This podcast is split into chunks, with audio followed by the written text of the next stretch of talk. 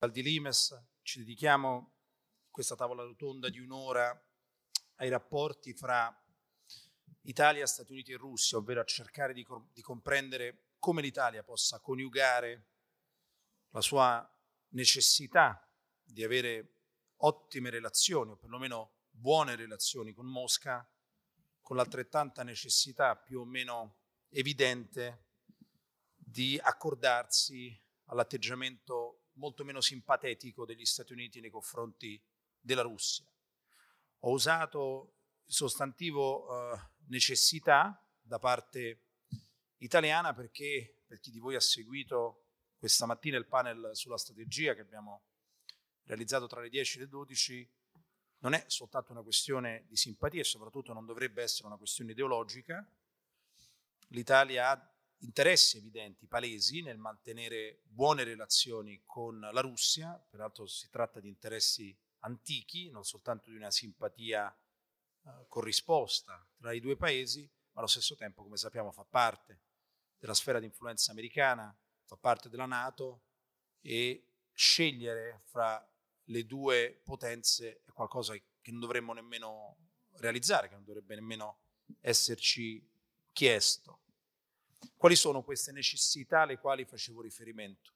La prima, arcinota, che è quella dell'approvvigionamento energetico. Secondo i dati di fine 2017 l'Italia ha importato quasi il 50% del suo gas dalla Russia e questo nonostante i tentativi più volte sbandierati da molteplici governi di ridurre la dipendenza dal gas siberiano ed aumentare invece le fonti di approvvigionamento. Nonostante i molteplici tentativi a cui facevo riferimento, questo ad oggi non c'è stato, anzi paradossalmente negli ultimi dieci anni, in termini percentuali, la dipendenza nazionale dell'Italia dal gas russo è andata aumentando. Quindi già una necessità di mantenere inevitabilmente buone relazioni con Mosca per questo motivo, ma non soltanto. Se ne possono trovare almeno altre due di necessità tattiche, perlomeno. La prima, che l'Italia ha sperimentato lungamente durante la guerra fredda, quella di avere una sponda nel continente, una sponda da poter usare anche nei confronti degli Stati Uniti. Far parte della sfera di influenza americana non vuol dire rinunciare alle proprie prerogative. Allo stesso modo, aver avuto nei confronti dell'Unione Sovietica, si intende, durante la guerra fredda, l'Italia era un paese che tendeva verso l'Unione Sovietica per ragioni che conosciamo molto bene, ospitava ed era il paese del più grande partito comunista d'Occidente, oltre a questo si trovava su una linea di faglia di fatto, ad un passo dalla cortina di ferro, eh, al confine tra Gorizia e quello che veniva chiamato allora l'Est, più o meno sovietico, visto che poi la Jugoslavia sappiamo ha avuto storia diversa ma comunque l'Italia era considerata dagli Stati Uniti un paese al confine.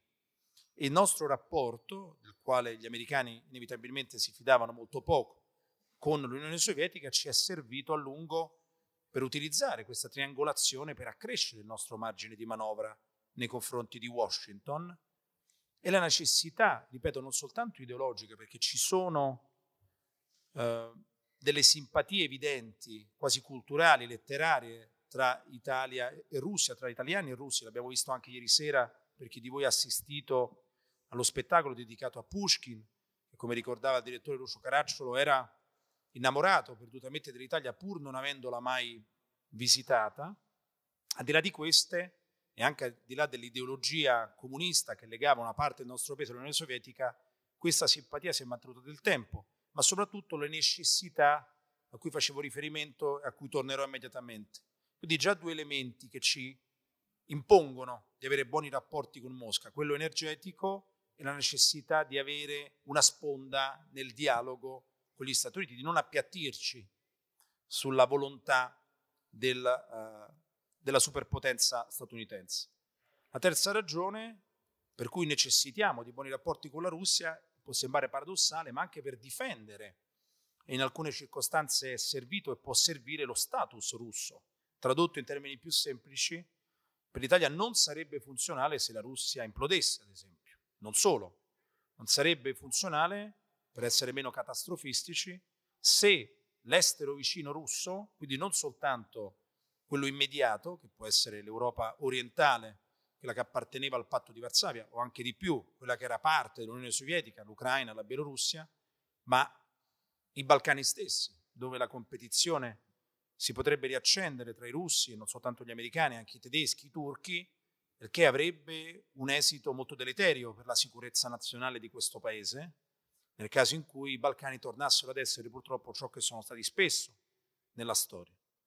Quindi già tre necessità che ci spingono ad avere un buon rapporto con la Russia. Sono necessità di natura talmente cogente, e questo può servirci sul piano metodologico, perché quando si tratta di bisogni di questo tipo vengono incarnati in maniera alternata dalle forze politiche che compongono il paese, cioè non è una questione ideologica.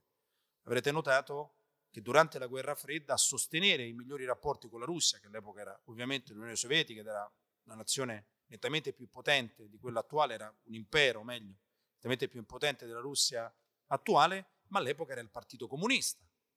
A rivendicare, nel caso più o meno inconsapevolmente per ragioni ideologiche, una vicinanza a Mosca. Oggi in Italia sono soprattutto i partiti di destra ad avere una simpatia nei confronti della Russia, anche qui per ragioni ideologiche dal loro punto di vista, in una inconsapevolezza più o meno evidente. Ma sarà necessario durante il tempo che molteplici forze politiche di colore diverso ed alternato rivestano questo tipo di esigenza, cioè si spingano a rivendicare i buoni uffici che Roma deve mantenere nei confronti di Mosca. Quando un interesse è così cogente, quando da strategico poi scende all'aspetto tattico, è inevitabile che, anche se noi tendiamo a prenderli molto sul serio, sul piano ideologico, siano partiti di diverso colore a perseguirlo. Quindi nulla esclude che in futuro possa essere un partito di sinistra, molto semplicemente ad avere in simpatia i rapporti tra Italia e Russia, se volessimo, uh, un partito che queste ore viene comunque considerato non lontano dalle posizioni russe, è anche quello del Movimento 5 Stelle che non ha necessariamente soltanto un'anima di destra, tutt'altro anche un'anima di sinistra e quindi vediamo come diventi quasi trasversale, che ci interessa pochissimo sul piano geopolitico, ma ci segnala un interesse che va oltre la dimensione politica. Ma che cosa fare? Mi avvio alla conclusione di questa mia introduzione. Nel momento in cui quanto avevamo sperato soltanto alla fine della guerra fredda, quanto qualcuno di noi obiettivamente ancora spera, i rapporti tra Stati Uniti e Russia non vanno migliorando, anzi si sono increspati, forse sono nettamente peggiorati negli ultimi anni. Che cosa fare dal nostro punto di vista se, come detto, a causa dell'ostilità statunitense nei confronti della Russia e del tentativo russo di resistere a questo tipo di offensiva, non soltanto americana si intende, ma anche autoctona nel senso dell'Europa orientale, soprattutto nei paesi baltici, nella Polonia, nei suoi confronti, anche per ragioni storiche, che cosa fare quando gli Stati Uniti ci spingono a mantenere un atteggiamento di condivisa, perlomeno freddezza nei confronti di Mosca? Come si deve porre l'Italia? Come può cercare almeno parzialmente di smarcarsi da questa richiesta statunitense? Proprio di questo parleremo oggi qui questo panel, anzi lascio immediatamente la parola a Jacob Shapiro che avete imparato a conoscere in questo festival, che è un analista americano, capo analista di Geopolitical Futures e a lui lascio la parola. Grazie.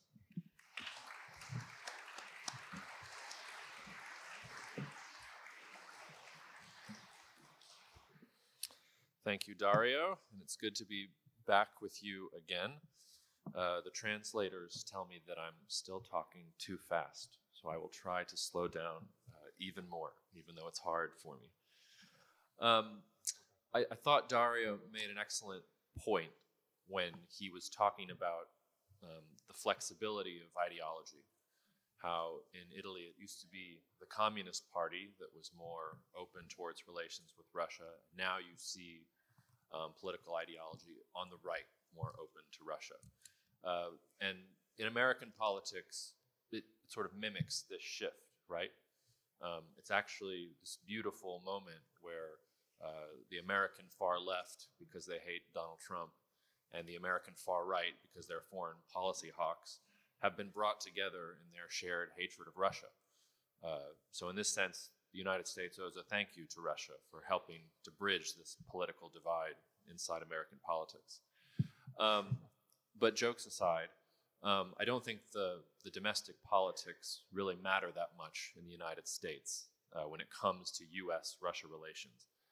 And U.S. Russia relations, for me, it's, it's kind of a paradox because the more that the U.S. pushes its alliance structure further east, uh, the more safe the United States feels and the safer its allies feel, so that maybe it could deal with Russia on a more pragmatic basis.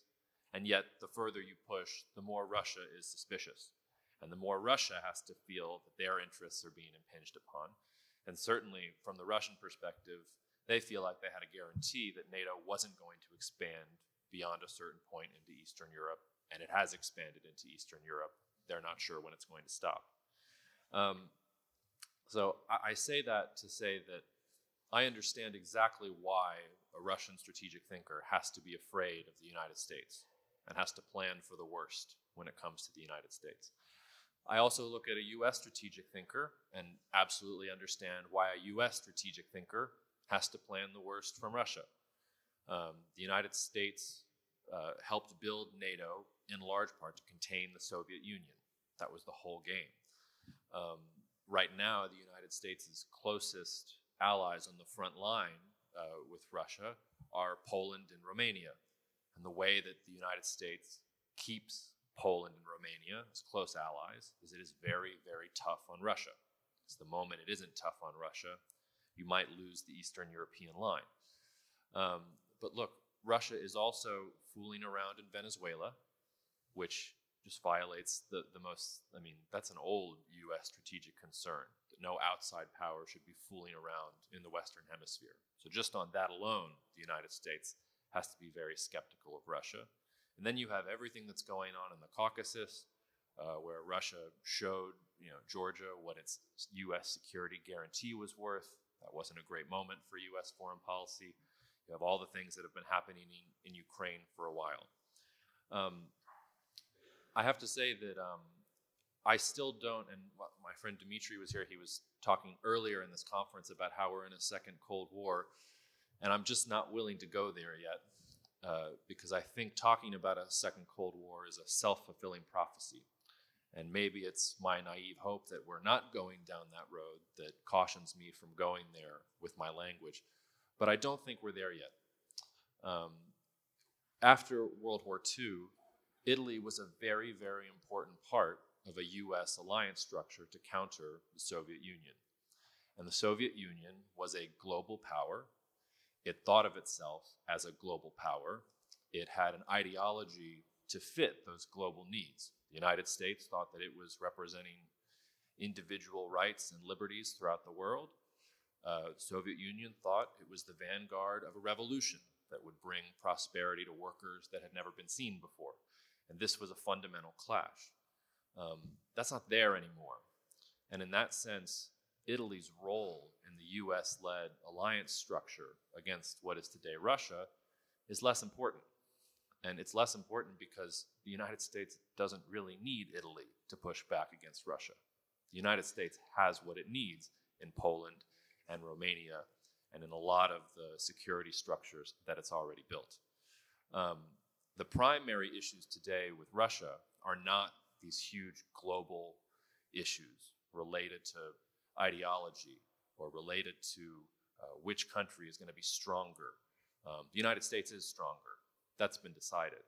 Um, I think that what the real question is is the question of Russian nationalism. Uh, when we were talking earlier, uh, one of the things that was said in a panel was that uh, the Russian ideology today is that there is no ideology, right? I would modify that a little bit, which is to say that the current Russian government has made itself in charge of returning strength, returning pride to the Russian people. And the ideological component comes in where you define the Russian people. Uh, because from the United States' point of view, uh, Ukraine is not part of Russia, and Belarus is not part of Russia, and South Ossetia and these separatist movements in the Caucasus, these are not part of Russia. And the United States does not want to see Russia encouraging pro Russian factions in these areas to come over, to come back to Mother Russia. Um, at the same time, it's very easy to understand why Russia thinks that way. Uh, Eastern Ukraine is predominantly ethnically Russian. Um, think what you want to about Crimea, but in Crimea there was a referendum and they wanted to become part of Russia. There's nothing you can really do with that. Um, but that, I think, is the main crux of the issue right now between the United States and between Russia. Um, we have elections in Ukraine coming up at the end of the month. Um, they've been scaring me for months. Um, it's the type of event that you can't predict, and it, it makes me nervous for two reasons. First of all, the last time we had Ukrainian elections, we had a revolution. And the second reason is because um, there's no clear candidate who's going to emerge out of Ukraine as the clear winner. And that is exactly the type of ambiguity that I don't even know if Russia wants to take advantage of it. I think Russia is actually just as nervous about what's going to happen going forward in Ukraine as the United States is. I think both sides actually want a frozen conflict, and both sides are afraid that it might unfreeze after a little while. Um, and then there is also Belarus. And Belarus is a big problem. And I, I, don't think it's a big problem from the United States point of view, uh, so much as the United States allies view Belarus as a key way to put pressure on Russia. And I'm thinking specifically of Poland. Um, I think in a lot of discourse, when we think about US Russia relations, uh, we neglect what those US allies on the ground think about the Russian border. Uh, and the Poles are just as nationalist just about any country in Europe. Um, they also have elections coming up, but this particular government right now plays on that nationalism, plays on an idea of Poland returning to its position, its historical position. And that means Poland looks and it, it wants to get to Smolensk because if it can get to Smolensk in Belarus, it's a short, short train ride there to Moscow. I think you have the United States wanting to keep the status quo and having allies on the ground who might want to be a little bit more ambitious, and this brings them into even further conflict with the United States. Um, I've been talking for a little while now, and you notice I really haven't said anything about Italy. And that's because Italy is really on the sidelines of this. There is nothing that Italy can really do in this, what I think is a localized conflict of interest between the United States and Russia. Now, if I zoom outwards, um, I can say two things. First of all, the United States will appreciate any ally that wants to stand with it, even if it's just for moral support uh, going forward. And like I said, the United States does not want any more of Ukraine to become part of Russia, doesn't want to see that conflict unfrozen. Uh, and the United States doesn't want Russia to increase influence, its influence in Belarus any more than it wants its Polish ally to do the same thing. Uh, and in that sense, it is very important for Italy to not try and upend the sanctions regime in the European Union for the United States. Um, I know that this Italian government has talked before about how they don't want to renew sanctions, and they haven't gone that full step to where they want to veto European Union sanctions. But that's the kind of political support that Italy could give to the United States. Um, there's also just the simple fact that countries that have decided to become uh, more involved with a U.S. security alliance, and again, I'm thinking of Poland and I'm thinking of Romania, there are certain economic benefits to doing that. Uh, when you have U.S. military bases, when you have U.S. military interests, a lot of money comes with that, a lot of trade comes with that, closer relations come with that. Um, it, of course, ties your hands in certain ways too It means that you're going to have to run your foreign policy a little bit more towards the United States. But that's ultimately a choice for Italy to make. What is best for Italy? Uh, you get gas from Russia. You can get gas from other places too if you want, but you know, these are all things that you're going to have to negotiate uh, inside of yourself. Um, so I, I, don't know, it's, it's, not the most exciting take in the entire world.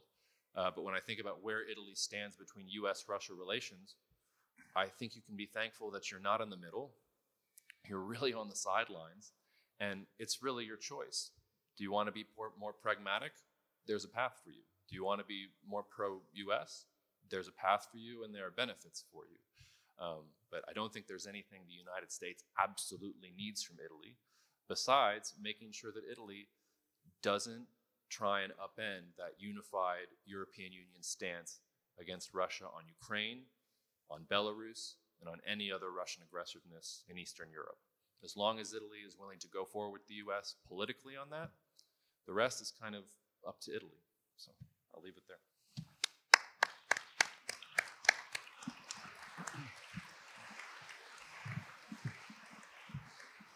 Grazie Jacob anche per aver posto l'accento su una questione su cui in Italia si dibatte inevitabilmente da molti anni, cioè quella delle sanzioni e delle controsanzioni russe nei confronti del nostro paese.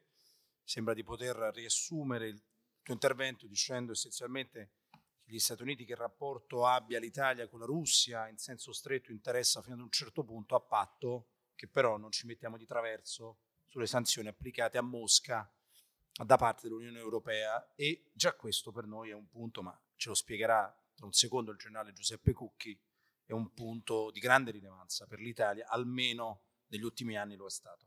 Prego. Ah, buongiorno a tutti e grazie a tutti per essere qua alle tre del pomeriggio di una domenica che è quasi una domenica di primavera. Ehm, io come prima cosa vorrei contestare il titolo di questa seduta eh, quell'interrogativo, con chi stiamo? In un certo senso non c'è gara, cioè si sa benissimo con chi stiamo. Eh, avevamo una scelta fondamentale da fare, questa scelta fondamentale noi l'abbiamo fatta nel 1948, punto e basta. Dopo sostanzialmente nulla è cambiato in questa scelta, anche perché se noi guardiamo ai due termini che ci vengono indicati, da un lato gli Stati Uniti, dall'altro lato la Russia, vediamo che con gli Stati Uniti noi abbiamo un pacchetto, riceviamo dagli Stati Uniti un pacchetto che è infinitamente più variato e più ampio di quello che ci può offrire la Russia. Con gli Stati Uniti noi abbiamo una condivisione di valori che è quasi totale, non totale, ma quasi totale, condivisione di valori che sono i, i valori più importanti valori di libertà, di libero mercato, di rispetto dei diritti umani e via di questo passo. Abbiamo poi eh, un problema che è un problema di sicurezza, che è un problema condiviso con gli Stati Uniti, Stati Uniti e, ed è un problema in cui ci siamo inoltrati eh, mano nella mano, certo senso con gli Stati Uniti e con tutto il resto dell'Europa, per eh, qualche cosa, che, un periodo di tempo che ormai si avvicina ai 70 anni e con uh, reciproca soddisfazione per quello che è successo e con degli ottimi risultati. Due generazioni, tre generazioni quasi senza guerra qui in Europa, perlomeno se escludiamo, non consideriamo come guerra quello che è successo nel Kosovo e quello che sta succedendo in Ucraina, che però sono in un certo senso episodi che sono stati e rimangono, almeno per noi del Sud, episodi marginali. Quindi c'è quello, c'è un'economia, c'è una tecnologia che è una tecnologia condivisa, c'è eh, un soft power, cioè una cultura americana, un modello di vita americana che in un certo senso, come noi abbiamo visto nella musica, nei film, in internet, in tutto, è diventato qualcosa di condiviso.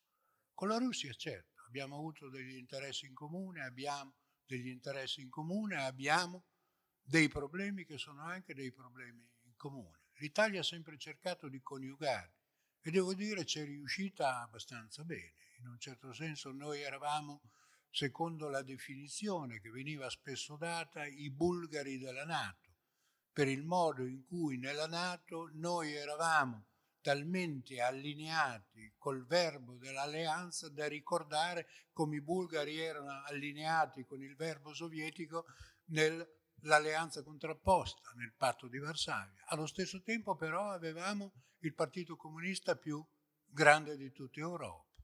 Un partito comunista che aveva dei rapporti tali per la Russia, e qui cito una cosa aneddotica, da permettere alla cooperativa dei pescatori di Comacchio di produrre il caviale Malossol, con tanto di scatole Malossol e solo una piccola scritta che spiegava in cirillico e in italiano che quelli erano gli storioni del Po, era prodotto con gli storioni del Po e non con quelli russi. E andando avanti ci sono state altre cose di questo genere. Non siamo mai entrata in quelle che molto spesso, forse troppo spesso, è la mentalità americana, quella del o siete con noi o siete contro di noi. È qualcosa che succede spesso con gli americani. Ho avuto nella mia vita dei soggiorni negli Stati Uniti e mi sono ritrovato a cercare di spiegare disperatamente come il rosso italiano non fosse veramente rosso ma contenesse tutte le sfumature possibili di rosa, come il socialismo non fosse comunismo, come ci fossero differenti tipi di socialismo, eccetera. E di fronte trovavo eh, gente che dopo un pochino mi, mi, chiedeva, ritornava sulla domanda di base, where is the beef? Siete con noi o siete contro di noi? Cioè un mondo manicheo in bianco e nero. Ecco. Poi c'è, e c'è sempre stata in un certo senso quella simpatia di cui parlavano ieri sera eh, nell'ambito della celebrazione di Pushkin, eccetera. Una simpatia che è anche una simpatia caratteriale.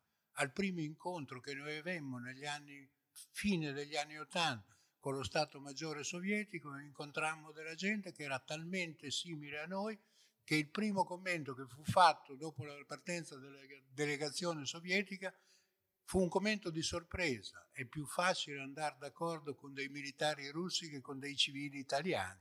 E in un certo senso era vero, erano lo stesso tipo di gente che eravamo noi, eccetera. E, però il problema di, di, di, di riuscire a contemperare le due cose era un problema che era difficile prima, era rischioso prima, ma che dopo ha avuto degli elementi che lo hanno ulteriormente complicato. In teoria la caduta del muro di Berlino avrebbe dovuto semplificare tutto. Non è successo così. E lì sono stati fatti degli errori da tutte e due le parti, errori terribili.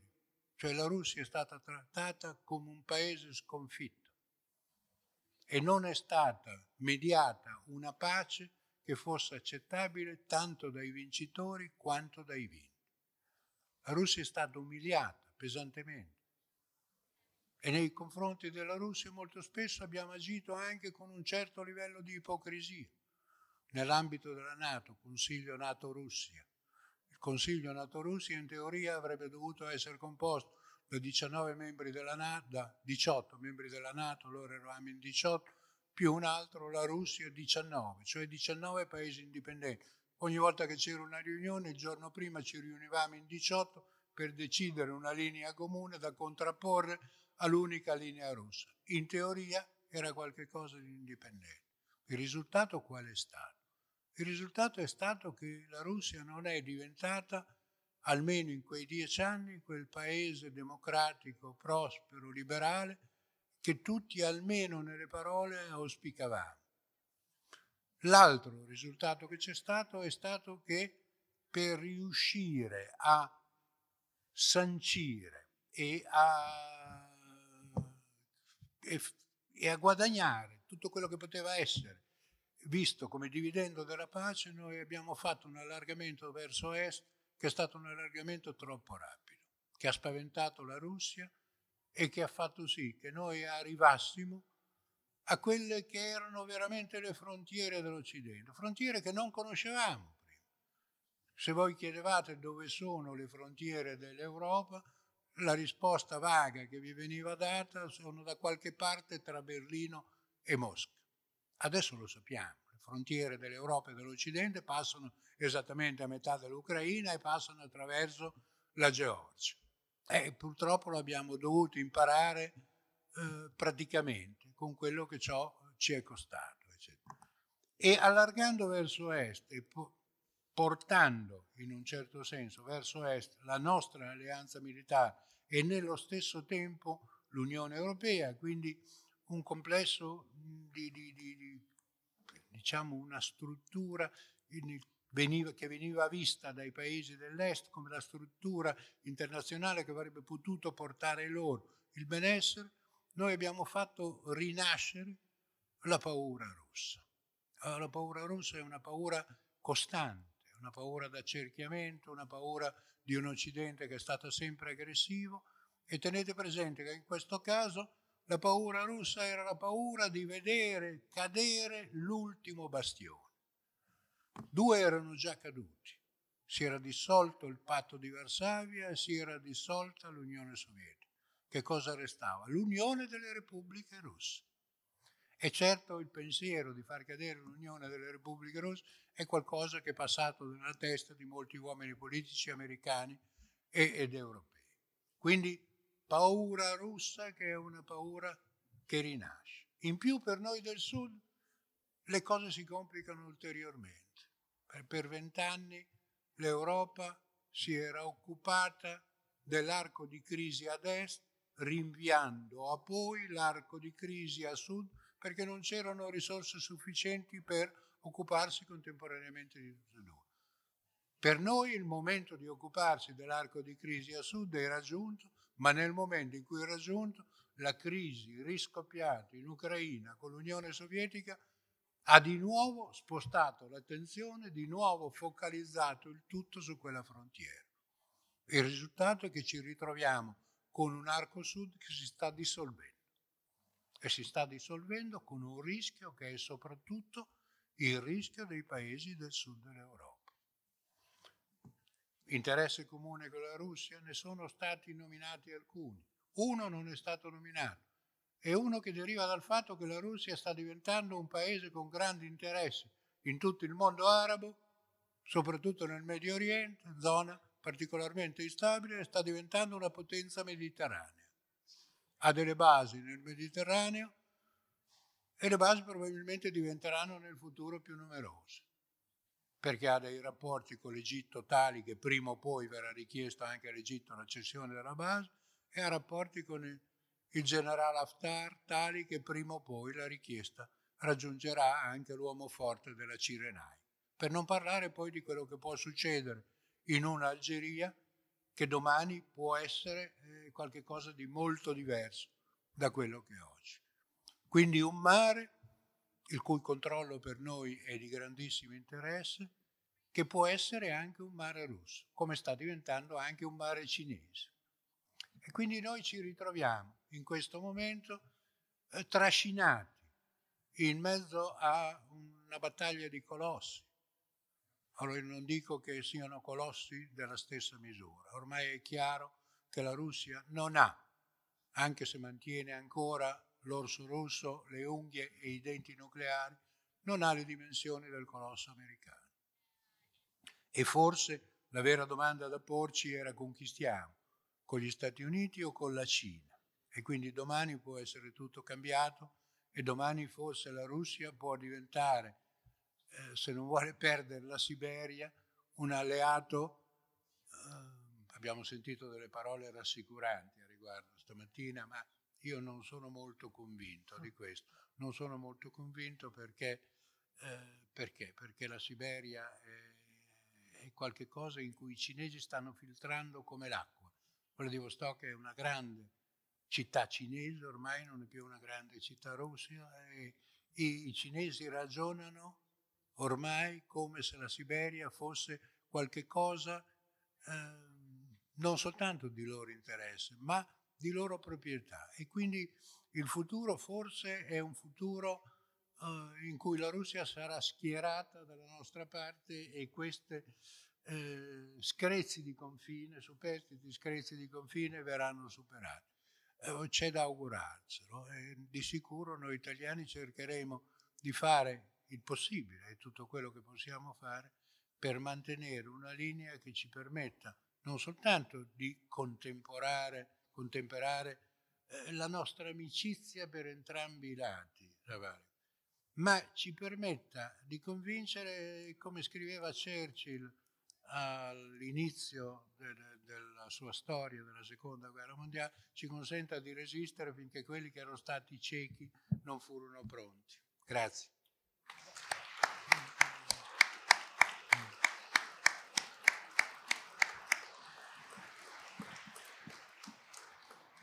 Grazie al generale Cucchi, giro per l'ultimo intervento eh, di 5 minuti per entrambi, giro a Jacob Shapiro il punto finale che ha toccato il generale Cucchi, cioè quello riguardante i rapporti fra Stati Uniti e Cina e quindi l'inserimento della Russia in funzione anticinese in quella che potrebbe essere il fronte statunitense, fronte del quale nel quale l'Italia a quel punto dovrebbe decidere realmente da che parte stare fra Stati Uniti e Cina, la domanda molto semplice per Jacob è arriverà il momento oppure non arriverà in cui gli Stati Uniti immagineranno la Russia dalla loro parte in funzione anticinese o è qualcosa che all'orizzonte proprio non, non si vede?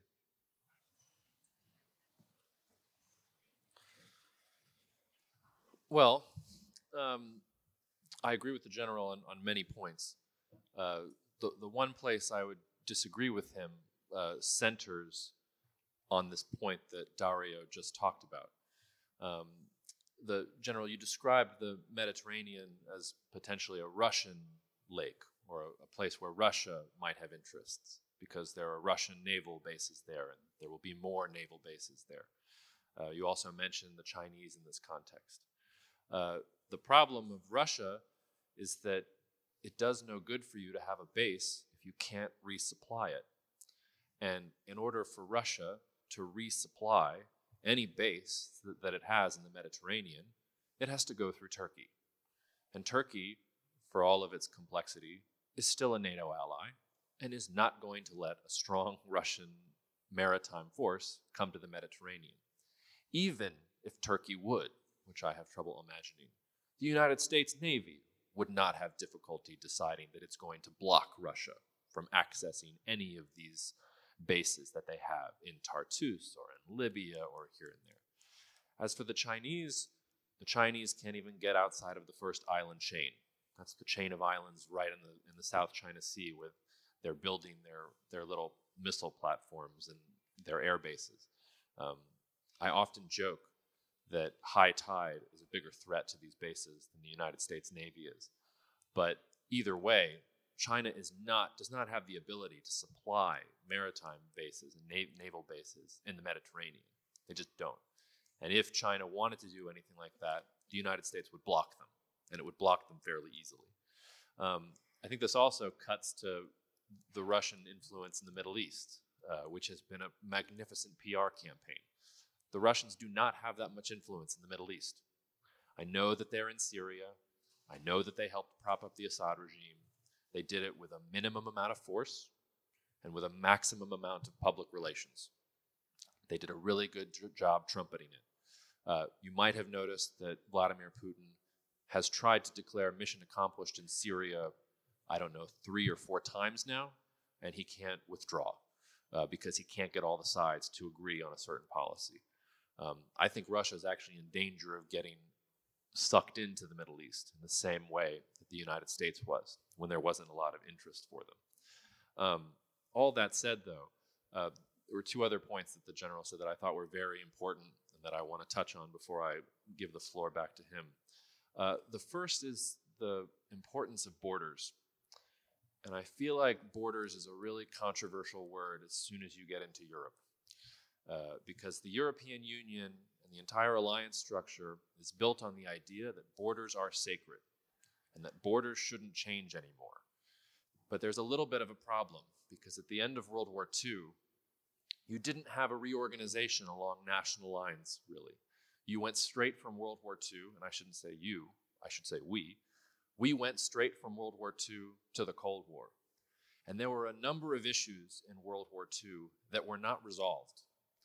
Hungary still wants portions of territory back from Romania.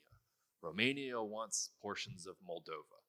Poland wants portions of, of, um, of Belarus and Ukraine. We just had the Catalonia issue a couple of years ago. The Scotland issue is probably coming back to us in the United Kingdom. I say that to say that as long as the borders are considered sacrosanct, and as long as you're fighting for borders that don't actually make sense, you're going to have tension and you're going to have trouble. And I don't know if Europe feels secure enough to open up that Pandora's box, but I feel like if you are going to have stability in Europe and you are going to have stability with Russia, a real conversation about stability with Russia, you're going to have to talk about borders. We're going to have to get comfortable enough to talk about are these borders right? Are these the right borders for national self determination? And that's a scary thought right now, and I don't think we're ready for it. But the point at which we get to that, we might be at the point where Russia and the United States are having a better relationship. Um, and I'll just close by saying that um, you know, th- this idea that the United States and Russia will work together against China, it, it's very far off for me to see that. I think in the short term, there is a rivalry between the United States and Russia that can't be overcome right now. I think in the long term, there are certainly some interests that Russia and the United States have in common and will have to work with each other on. I'm not sure that I see China, though, as the main issue. Um, you know, Russia is going to have its issues with China in Asia and in the Pacific, and it's going to have to deal with them.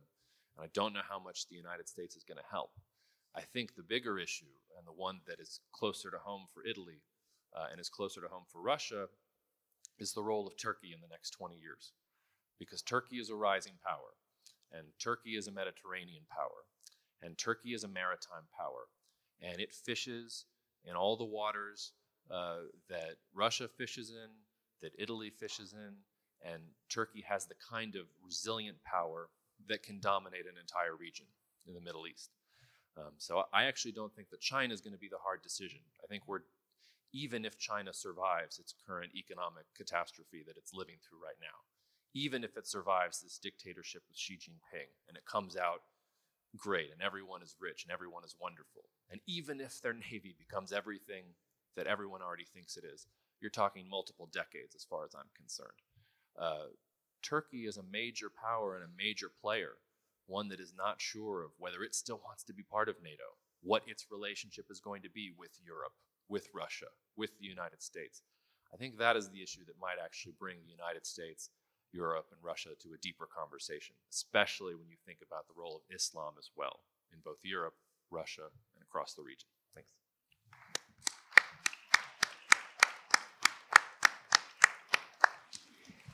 Grazie Jacob. Dunque non dobbiamo aspettarci, quando abbiamo ascoltato, possibile intesa russo-statunitense almeno per quanto riguarda la Cina. Lascio gli ultimi cinque minuti di replica al generale Cucchi prima della conclusione. Sì, eh, io vorrei tornare sul Mediterraneo, tornare sul Mediterraneo che non vedo come un possibile lago russo, vedo la presenza russa come qualche cosa che può cambiare un equilibrio che c'è stato fino a questo momento in Mediterraneo. Una presenza russa che eh, ha come mh, mm, contemporaneo eh, cambiamento quello di una presenza cinese che sta crescendo anche nel Mediterraneo. Non è un caso che siano due anni che i russi e i cinesi hanno manovre navali congiunti in Mediterraneo. Uh, la presenza cinese in Mediterraneo è addirittura più forte di quella che si pensa di quella che si conosce e per il numero di persone, di, di ressortissant che i cinesi hanno già in quasi tutti i paesi dell'Africa e del Medio Oriente. Quando, quando ci fu necessità di sgomberare i connazionali dalla Libia, noi che eravamo considerati il paese più interessato, questo sgomberammo circa 2.000 italiani. I cinesi sgomberarono 27.000 persone. Ecco, questo per darvi una misura di quanto sia forte questa presenza che sta fluendo anche all'interno del Mediterraneo. E secondo la Turchia, la eh, Turchia, certo, la Turchia è un membro della Nato, certo, la Turchia è in controllo degli stretti che permettono di, eh, di monitorare all'alleanza, di monitorare i passaggi tra il Mar Nero e il Mediterraneo con tutto questo la Turchia non è più già adesso l'alleato che era in precedenza. Anche la Turchia ha trovato modo di coniugare la sua uh, presenza nella Nato e la sua fedeltà agli Stati Uniti con un rapporto diverso con la Russia. Ed essendo un paese più forte di noi e che può giocare soprattutto sul piano della sicurezza una carta fortissima che è quello di avere le forze armate più grandi dell'alleanza e più efficienti, in un certo senso, dell'alleanza dopo quella americana, può farlo con un peso nettamente superiore. I giri di valzer però che sta facendo la Turchia con la Russia sono anche eh, giri di valzer eh, molto più estesi di quelli che noi possiamo avere fatto nel passato e di, no, di quelli che noi pensiamo eh, che potremmo voler fare nel futuro. eh, si parla di reattori nucleari russi ceduti alla Turchia, eh, c'è tutta una questione in piedi sull'acquisto di missili contraerei sovietici che poi dovrebbero convivere con gli F-35 eh, comprati dagli americani, eh, creando un connubio estremamente difficile da gestire, eccetera. In più c'è una presenza di un uomo forte alla testa della Turchia che ha per il suo paese delle ambizioni che non sono più le ambizioni della Turchia di un tempo, che voleva soprattutto sopravvivere e crescere economicamente. La Turchia adesso vuole crescere dal punto di vista della potenza e dal punto di vista del rayonnement stratégique, dell'espansione strategica, mirando in parecchie direzioni, di cui uno viene attraverso la dorsale verde eh, nei Balcani in direzione dell'Europa e un'altra è indirizzata verso tutto il mondo arabo sunnita e la terza va verso uh, l'Asia centrale e i cinque stan, sei se ci mettiamo l'Azerbaijan, i, i sei stan dell'Asia centrale. Quindi sono ambizioni notevoli che possono cambiare eh, considerevolmente la posizione della Turchia e renderla nel futuro un alleato meno prevedibile, diciamo, non meno sicuro, ma meno prevedibile di quanto esso sia attualmente. E per quello che riguarda poi il discorso delle frontiere, è il discorso delle frontiere, certo, il discorso delle frontiere che non coincidono con le frontiere etniche, con quelle nazionali in Europa, è stato un discorso, ed è un discorso che è ancora pericoloso. Quando i paesi ex comunisti dell'Europa eh, uscirono dalla dittatura sovietica, la prima preoccupazione fu quella, perché ogni paese cominciava a avanzare delle rivendicazioni immediatamente nei riguardi dei paesi vicini. Il presidente dell'Ungheria si dichiarò immediatamente presidente non dell'Ungheria, ma di tutti gli ungheresi. 10 milioni in patria e 5 milioni in sei stati intorno all'Ungheria. E c'è qualcosa che è stato dimenticato.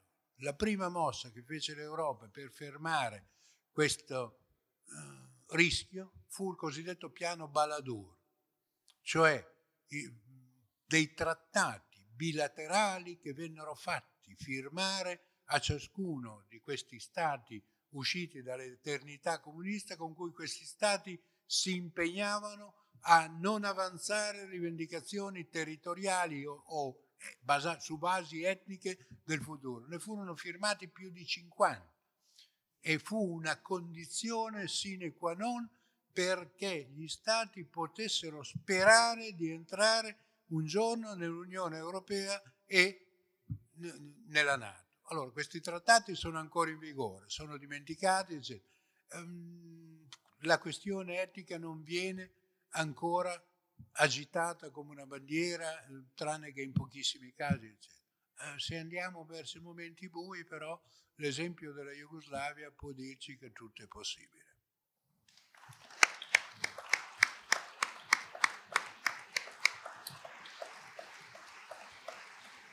Si conclude così il nostro, il nostro panel. Io vi ricordo subito dopo di noi, proprio adesso, il panel dedicato all'identità italiana e vi ricordo ancora l'ultima visita guidata per questo festival alle ore 17 per la mostra L'Italia tutta intera di Laura Canali. Arrivederci.